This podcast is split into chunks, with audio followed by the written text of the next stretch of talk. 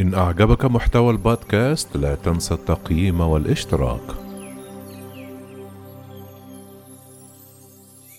الرئيس الأمريكي جو بايدن الضربات في سوريا أرسلت تحذيرا لإيران بتوخي الحذر.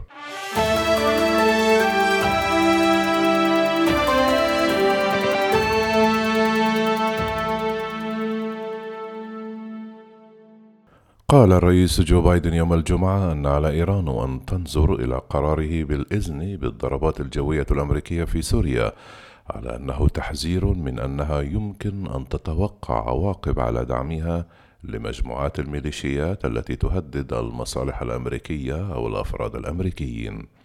لا يمكنك التصرف مع الإفلات من العقاب قال بايدن عندما سأله أحد الصحفيين عن الرسالة التي كان ينوي إرسالها مع الغارة الجوية التي قال البنتاجون أنها دمرت عدة مباني في شرق سوريا لكن لم يكن الهدف منها القضاء على الجماعات المسلحة التي استخدمتها لتسهيل الهجمات داخل العراق. دافع مسؤول الإدارة عن الضربات الجوية ليلة الخميس باعتبارها قانونية ومناسبة. قائلين أنهم استولوا على منشآت تضم قدرات قيمة تستخدمها الميليشيات المدعومة من إيران لمهاجمة القوات الأمريكية والقوات المتحالفة في العراق. قال جون كيربي المتحدث الرئيسي باسم البنتاغون أنه تم إخطار أعضاء الكونغرس قبل الضربات حيث أطلقت طائرتان تابعتان للقوات الجوية من طراز F-15E سبعة صواريخ ودمرت تسعة منشآت وألحقت أضرارا بالغة بمركبتين آخرين مما أدى إلى تدمير وظيفي. وقال إن المنشآت الموجودة في نقاط مراقبة الدخول على الحدود كانت تستخدمها جماعات الميليشيات التي تعتبرها الولايات المتحدة مسؤولة عن الهجمات الأخيرة ضد المصالح الأمريكية في العراق. في تحول سياسي للإدارة الديمقراطية الجديدة شجب العديد من أعضاء الكونغرس البارزين في حزب بايدن الضربات التي كانت أول عمليات عسكرية أذن بها. قال الديمقراطيون أن الضربات الجوية تمت بدون إذن من المشرعين بينما كان الجمهوريون أكثر دعما. قال السيناتور تيم كين ديمقراطي من ولاية فرجينيا العمل العسكري الهجومي من دون موافقة الكونغرس ليس دستوريا في غياب الظروف الاستثنائية. وقال السيناتور الديمقراطي كريس مورفي أن المشرعين يجب أن يخضعوا الإدارة الحالية لنفس المعايير مثل أي دولة أخرى. وقال الضربات الانتقامية ليست ضرورية لمنع تهديد وشيك ويجب أن تحصل على إذن من الكونغرس مسبقا. لكن السناتور جيم أينهوفي من ولاية أوكلاهوما العضو الجمهوري البارز في لجنة القوات المسلحة بمجلس الشيوخ. أيد القرار باعتباره الرد الصحيح والمتناسب لحماية أرواح الأمريكيين. وصرح السكرتير الصحفي للبيت الأبيض جين ساكي للصحفيين يوم الجمعة أن بايدن استخدم سلطته الدستورية للدفاع عن الأفراد الأمريكيين. وقالت تم اختيار الأهداف لتتوافق مع الهجمات الأخيرة على المنشآت ولردع خطر وقوع هجمات إضافية خلال الأسابيع المقبلة. ومن بين الهجمات الأخيرة التي تم الاستشهاد بها هجوما صاروخيا في الخامس عشر من فبراير في شمال العراق أسفروا عن مقتل متعاقد مدني وإصابة أحد أفراد الخدمة الأمريكية وقوات التحالف الأخرى.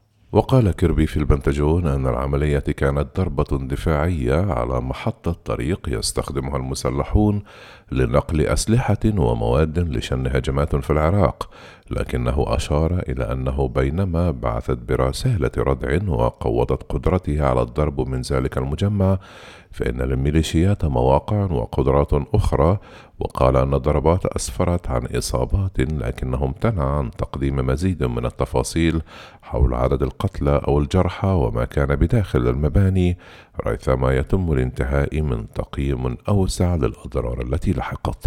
وقال كيربي أن المنشآت التي قصفت في الهجوم كانت بالقرب من البوكمال على الجانب السوري من الحدود العراقية على طول نهر الفرات.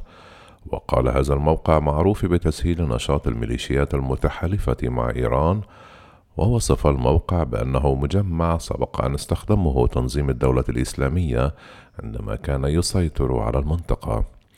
قال مسؤول الميليشيا العراقية لوكالة أسوسيت بريس أن الضربات ضد كتائب حزب الله أصابت منطقة على طول الحدود بين موقع البوكمال السوري مقابل القائم على الجانب العراقي ولم يكن المسؤول مخولا بالتحدث علنا عن الهجوم وتحدث شريطة عدم الكشف عن هويته.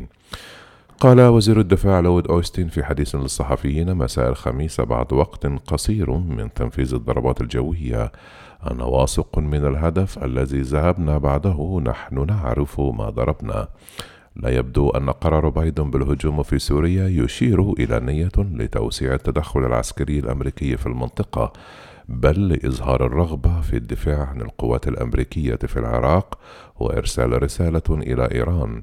وأكدت إدارة بايدن في أسابيعها الأولى عزمها على زيادة التركيز على التحديات التي تفرضها الصين حتى مع استمرار تهديدات الشرق الأوسط. حيث استهدفت الولايات المتحدة سابقا منشآت في سوريا تابعة لكتائب حزب الله والتي ألقت باللوم فيها على العديد من الهجمات التي تستهدف الأفراد والمصالح الأمريكية في العراق والكتائب العراقية المنفصلة عن حزب الله اللبناني. قال المرصد السوري لحقوق الإنسان وهو جماعة مقرها بريطانيا تراقب الحرب في سوريا.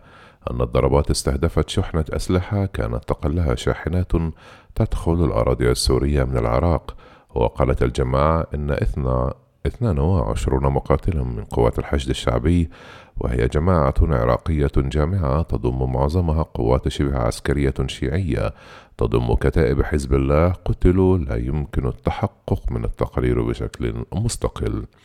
وأكدت الجماعة في بيان مقتل أحد مقاتليها وقالت أنها تحتفظ بالحق في الانتقام دون الخوض في التفاصيل وتحافظ كتائب حزب الله مثل الفصائل الأخرى المدعومة من إيران على مقاتلين في سوريا لمحاربة تنظيم الدولة الإسلامية ومساعدة قوات الرئيس السوري بشار الأسد في الحرب الأهلية في ذلك البلد.